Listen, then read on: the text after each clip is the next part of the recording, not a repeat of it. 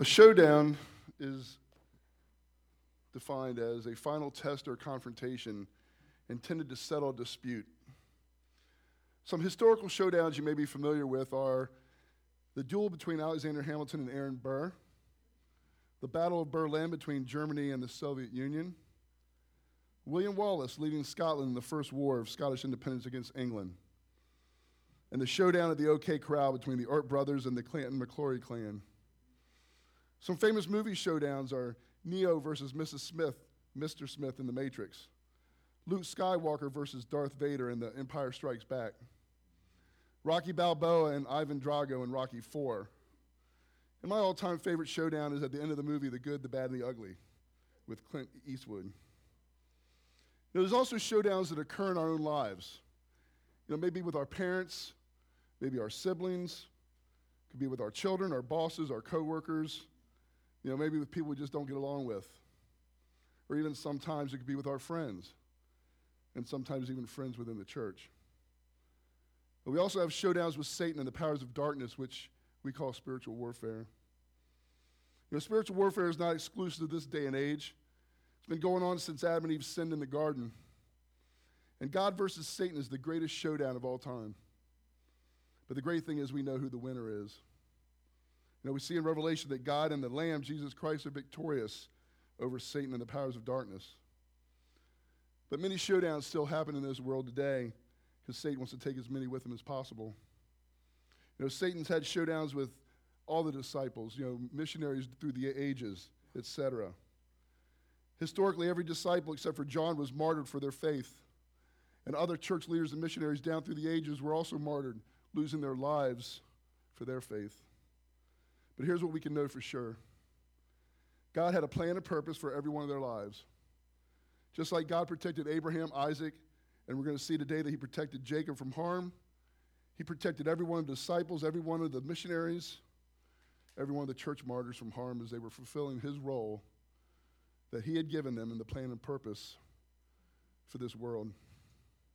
God was faithful to them in life, and he's faithful, he was faithful to them in death. And the same is true for us today. God has a plan and purpose for our lives. And as we, God's people, fulfill his plan and purpose, he will protect us from harm until our purpose on this earth is completed and we join him in eternal glory in heaven. And that brings us to our big idea this morning that God protects his people from harm as they fulfill their part in his plan and purpose. As we let that big idea sink in, let's uh, dedicate our study of God's word to him this morning with a word of prayer. Let's bow our heads. Uh, dear Heavenly Father, as we open your word this morning, we call upon your Holy Spirit to guide us and teach us. We pray that you would give us ears to hear and give us eyes to see what you want us to learn, and then what you want us to share with those we come in contact with this week. In Jesus' name, amen. There's four points to the sermon this morning. The first is pursuit. And we're going to be in Genesis chapter 31, verses 22 to 35, but this section is verses 22 to 25. You can follow along as I read. This is what God's word says. On the third day, Laban was told that Jacob had fled. Taking his relatives with him, he pursued Jacob for seven days and caught up with him in the hill country of Gilead. Then God came to Laban, the Aramean, in a dream at night and said to him, Be careful not to say anything to Jacob, either good or bad. Jacob had pitched his tent in the hill country of Gilead when Laban overtook him. And Laban and his relatives camped there too. So last time we were in Genesis, we saw that Laban had gone away to shear his sheep. This task was important for a shepherd. It would have taken a lot of time and a lot of manpower. The ancient texts state that depending on the size of the flock, it could have taken between 150 and 300 men three days to complete. And this explains a few, few things like why did it take three days for, Jacob, for Laban to hear that Jacob and his family had fled? You know, why did Jacob take this opportunity to leave? And why Laban had relatives around that he could take with him to pursue Jacob. Taking relatives with him suggests that Laban was planning to harm Jacob, or at least intimidate him to return. And we're told that Jacob headed for the hill country of Gilead, and that's where Laban caught up with him. The phrase, a distance of seven days, was a general phrase meaning a considerable distance. According to commentaries, there's no way that, that Jacob could have made it from Haran to Gilead in only a 10 day period, considering he had wives, children, servants, and flocks that he had with him. It may have also taken some time for Laban to go back home, you know, to get all these people and all these things organized to pursue Jacob. And that may have been when, when, when Laban realized that his household gods were missing. But nonetheless, Laban and his men finally overtake Jacob in the hill country of Gilead. We can kind of vision this as they're each on opposite hills, on opposing hills. They're ready for the showdown that they, they both know will take place. Next, God comes to Laban in a dream, and he warns him not to say anything to Jacob, either good or bad. We can notice a few things here as well. First, Laban is referred to as an Aramean. And this would have reminded the first hearers that Aram was the enemy of Israel and Judah. So Laban is not now just a relative of Jacob, but he's also his, his enemy. Second, coming to Laban in a dream at night, that reminds us that of God coming to Abimelech in Genesis 20, verse 3, warning him not to touch Sarah or he would die. And lastly, the phrase good or bad is the same phrase that Laban and his father said to Abraham's servant when he came to find a wife for Isaac, as Gene read this morning. Most of the time, opposites in Scripture express totality. So Laban was not to do anything to stop Jacob from returning to Canaan. And the similarities between events in Abraham's and Jacob's lives prove that Jacob was the successor to Abraham and Isaac as the covenant carrier. We then told a second time that Jacob pitched his tent in the hill country of Gilead, and that Laban and his relatives overtook him and camped there as well. Here, Jacob is portrayed as alone, while Laban has relatives with him. Jacob is outnumbered, especially when it comes to fighting men, and his plight is dire. The words that, that are used here are, are reminiscent of battle pursued, pitched his tent, overtook, and camped. They all give a connotation of war. So now the players in this drama are set for the showdown to start. And that brings us to the second point this morning, which is pointing the finger, found in verses 26 to 30. Again, this is what God's word says. Then Laban said to Jacob, What have you done? You've deceived me and you've carried off my daughters like captives in war. Why did you run off secretly and deceive me? Why didn't you tell me so I could send you away with joy and singing to the music of tam- tambourines and harps? You didn't even let me kiss my grandchildren or my daughters goodbye. You have done a foolish thing. I have the power to harm you. But last night, the God of your father said to me, Be careful not to say anything to Jacob, either good or bad. Now you have gone off because you've longed to return to your father's household. But why did you steal my gods? So the showdown begins with Laban pointing the finger and accusing Jacob of a couple of crimes. You know, the scene takes on a courtroom like drama where we have Laban as the plaintiff, Jacob as the defendant, and, and all, all, the relatives are the jury. Laban is looking, for, looking to convict Jacob in the court of popular opinion. So he begins with charging Jacob with deceit and kidnapping. He accuses Jacob of leaving his household without telling him and carrying his daughters off like captives in war. Again, we can notice some important th- things about this verse. What have you done reminds us of the words that Jacob spoke to Laban a- after his wedding night with Leah. You know, it's like the pot calling the kettle black. You know, as Laban seems indignant that, that he would be deceived by Jacob. We also see that Laban is continuing with the militaristic and combative rhetoric. He accuses Jacob of carrying his daughters off like captives in war more like a cattle rustler stealing from his ranch. And we also notice that they are Laban's daughters and not Jacob's wives. You know, again, give us a sense that Jacob's wives were not his to take and return home to Canaan with. In verses 27 and 28, we should almost laugh out loud as Laban says that if he knew that Jacob was leaving, he would have sent him away with a celebration. You know, a feast with singing, with tambourines and harps. He complains that Jacob didn't even give him a chance to kiss his grandchildren or daughters goodbye. Can you see the Laban that we know in our scripture throwing a party for Jacob and his family to depart for Canaan? Nah, I, I can't. Which I believe is the point of the author. Laban has done and will do everything in his power to keep Jacob in his household and not allow him to return to his father. But how do we reconcile that Laban was upset with Jacob for leaving without telling him, with God telling Jacob it was time for him to return to Canaan? There's still this sense that Jacob went about leaving the wrong way. You know, he should have gone to Laban and told him that, that God said it was time for him to return. He should have trusted God to keep Laban from stopping him. You know, now he's in a serious predicament. He's in a showdown with Laban. There's hostile parties threatening God's purposes and God's covenant plan. You know, he still has not learned to completely trust God to protect him from harm as he was fulfilling the plan and purpose that God put on his life. I like what Wiersbe says. Life is not easy.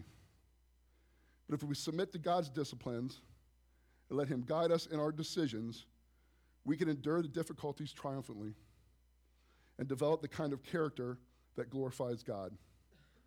The God of Jacob never fails. And that brings us to our first next step on the back of your communication card, which is my next step is to submit to God, allowing Him to guide my thinking and decisions so I can endure difficulties and develop a godlike character. we see at the end of verse 28 that Laban, you know, he thought that Jacob was a foolish person doing foolish things. And, and that would have been the strongest of rebukes by Laban on Jacob. And then Laban tells Jacob he has the power to harm him. But God, God of Jacob's father, told him the previous night to be careful to, not to say anything to Jacob, either good or bad. Laban is threatening not only Jacob, but his whole family. You know, the reference to the God of your father continues to show the spiritual differences between Jacob and Laban. And it's interesting, you know, Laban is just led into Jacob about leaving him, but he doesn't seem worried about not saying anything good or bad to Jacob as God commanded. And the commentators seem to agree that the moratorium God placed on Laban wasn't not about speaking, but about doing harm to Jacob. Laban has chased Jacob down, and we can only imagine what he would have done if God had not intervened. Illegally, he could have taken his daughters away. He could have put Jacob in prison. And in fact, he, he, he probably could have killed him for these crimes. The only power that can save Jacob from Laban's wrath is God. God protected Jacob from harm as he was fulfilling the, his part in God's covenant plan and purpose. So now, uh, there at the end, Laban seems to conclude that Jacob's foolishness was just homesickness. You know, he just wanted to return to his father. But then he lodges a second a- a- accusation. He points his finger at Jacob for stealing his gods. We can only surmise which accusation is more serious to Laban. He spends five verses accusing Jacob of deceit and taking his daughters and grandchildren away, but only one verse on the accusation of theft. In fact, that may have been his play all along, realizing he couldn't keep Jacob from leaving for Canaan based on God's intervention. But if Jacob was convicted of theft, you know, he might have more of a legal standing, forcing Jacob to stay. In fact, the household gods may have been the real reason that Laban pursued Jacob. The fact that Laban wanted these gods back shows his faith was in idols and not in the God of Jacob. So, what were these household gods? These gods would have been small statues that would have been placed around the house. Laban would have believed they brought him good fortune with his flocks and his crops, etc. In fact, you remember about a month ago, it may have been the way that he divined that he had been blessed by God because of Jacob. Their possession may have also had something to do with who received the family inheritance. So we can see how much he may have depended on them as he went after Jacob to get him back. And now that the accusations have been leveled, Jacob get, gets a chance to answer the charges. And we see this in the third point this morning called protest, uh, found in verses 31 to 33. This is what God's word says. Jacob answered Laban, I was afraid because I thought you would take your daughters away from me by force. But if you find anyone who has your gods, that person shall not live. In the presence of our relatives, see for yourself whether there is anything of yours here with me. And if so, take it. Now, Jacob did not know that Rachel had stolen the gods. So Laban went into Jacob's tent, and into Leah's tent, and into the tent of the two female servants. But he found nothing. After he came out of Leah's tent, he entered Rachel's tent. So Jacob answers the first charge with truth instead of lies and deception. You know, he was afraid that Laban would take Rachel and Leah away from him by force. And again, we continue to see this combative war theme. The entire time Jacob has lived in Laban's household, they've been struggling, uh, struggling with each other. There's been strife between Jacob and Laban, Jacob and Leah, Rachel and Leah, and even Rachel and Jacob. And then Jacob answers Laban's second a- accusation, protesting that he had not stolen his gods. In fact, he is adamant that there's nothing of Laban's in his camp. He gives Laban permission to search his entire camp, and if the gods are found, then that person who stole them will be put to death. And if anything of Laban's is found, he can have it back. So now imagine the first hearers. When they find out what happened to Laban's gods, you know, it's Rachel. She's the one who's stolen the gods, and Jacob doesn't know it. Talk about high drama. As again, this is the capability of ruining God's plans and purposes for his people. That brings up some questions. Why did Rachel steal her father's gods? Why didn't she confide in Jacob about the theft? And what happens when Laban discovers that Rachel has taken those gods? There are a number of reasons why Rachel may have stolen her father's gods. First, as she was preparing to leave for Canaan, maybe she wanted the familiar gods of her childhood to worship.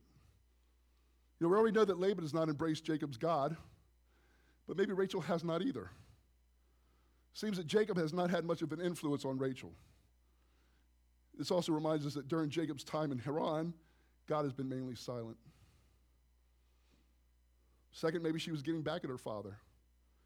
In, verses, in chapter 31, verses 14 and 16, Rachel and Leah talk about how their father has sold them and used up their bride price that he received for them and not gave them a thing. They feel that they have no share in their father's inheritance, and he treats them like foreigners. And that brings us back to the question of what were these gods? The Hebrew word for, for the gods is teraphim. The Nuzi tablets indicate that whoever possessed the teraphim was the proper heir to a father's inheritance. It seems that when Jacob first arrived, Laban had not fathered any sons of his own. So he would, adopted, he would have, uh, have adopted Jacob as his son. But this would also explain why Jacob felt the need to stay for 20 years with Laban. Once any biological sons came along, Jacob's status would have been reduced, he would have no longer have been Laban's chief heir. He would still have a legal standing to inherit, but, as a, but he would have inherited as adopted son rather than a hired hand. but Rachel, believing that Laban would probably never graciously hand over anything to Jacob, takes matters into her own hands. She's forgotten that Jacob already has his birthright back in Canaan and does not need Laban's. We can only surmise why Rachel didn't tell Jacob she had stolen the gods, but it's probably because he would not have approved. Again, there is strife between Jacob and Rachel as well. If you remember, first she blamed him for not being able to have children, and now she's keeping secrets from him. We're left with the question of what happens to Rachel when Laban finds that his gods were in her possession. He first searches Jacob's tent because he's pretty sure that, that that's where they're at. Then he goes into Leah's tent, which shows us that he didn't trust his daughters to begin with, which makes all his showy words earlier about a celebration and goodbye kisses even more shallow. He then goes into the maidservants' tents and searches from the gods, but he finds nothing.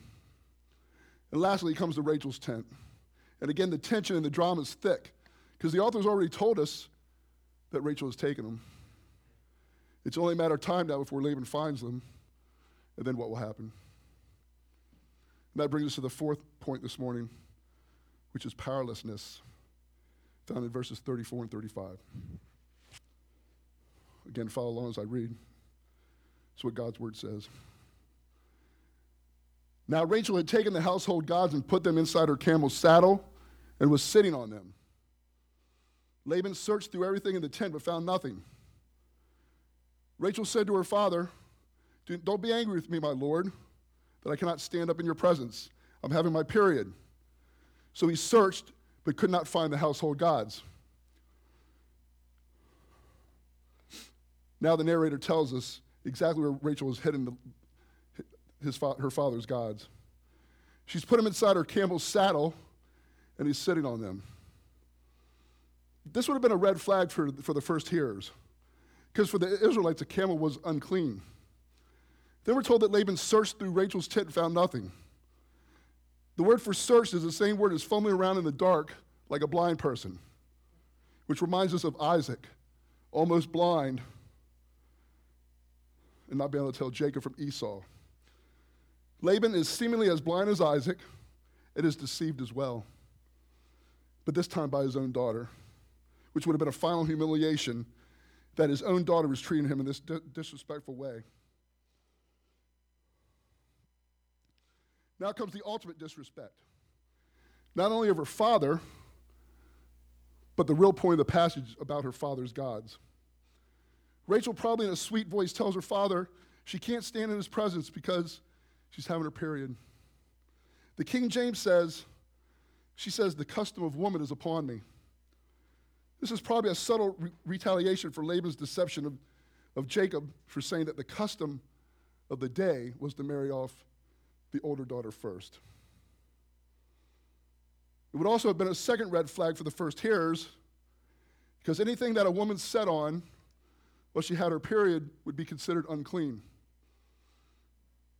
And this is the point Laban's gods would have been seen as unclean, worthless, and powerless to keep themselves from being contaminated. Again, Laban's gods could be stolen, they could be hidden, they could be set on. They were inferior to Jacob's God, our God the one true God. We're told two times that Laban searched and found nothing. Laban is also powerless. He's powerless to do anything to Jacob, and he's powerless to thwart the plans and purposes of God, of the God of Jacob's father. God protected Jacob and Laban, protected Jacob and Rachel from Laban and his schemes because they were his covenant people. He would continue to protect them as long as His will, His purposes, and His plans were being fulfilled through them. Now, as we come to the end of our scripture, we're reminded once again of the promises and providence of God. First, the principle that God keeps His promises is seen as He provides for and protects Jacob and his family. Even Rachel stealing her father's gods did not keep God from protecting his people. Second, the principle that God is in control. The providence of God is the working of God's sovereignty to continually uphold, guide, and care for his creation. Belief in the providence of God reminds us that our world and our individual lives are not determined by chance or fate, but by God's plans and purposes being worked out behind the scenes by his people. We can trust that God will protect us, just as He did Jacob and Rachel, when we allow ourselves to be used by Him to fulfill His greater plan and purpose for this world. And that brings us to the second and the last next step, which is to trust God to protect me as I allow Him to use me to fulfill His plan and purposes to pursue, grow, and multiply disciples. As the praise team comes forth to lead us in a final song, let's bow our heads for a word of prayer.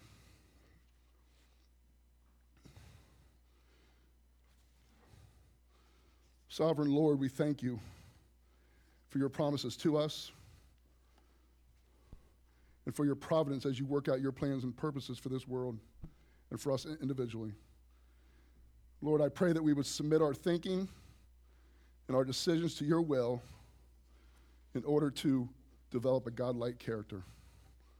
I also pray that we would trust in you to protect us from Satan in this world as we allow you to use us to fulfill your plans and purposes. In Jesus' name, amen.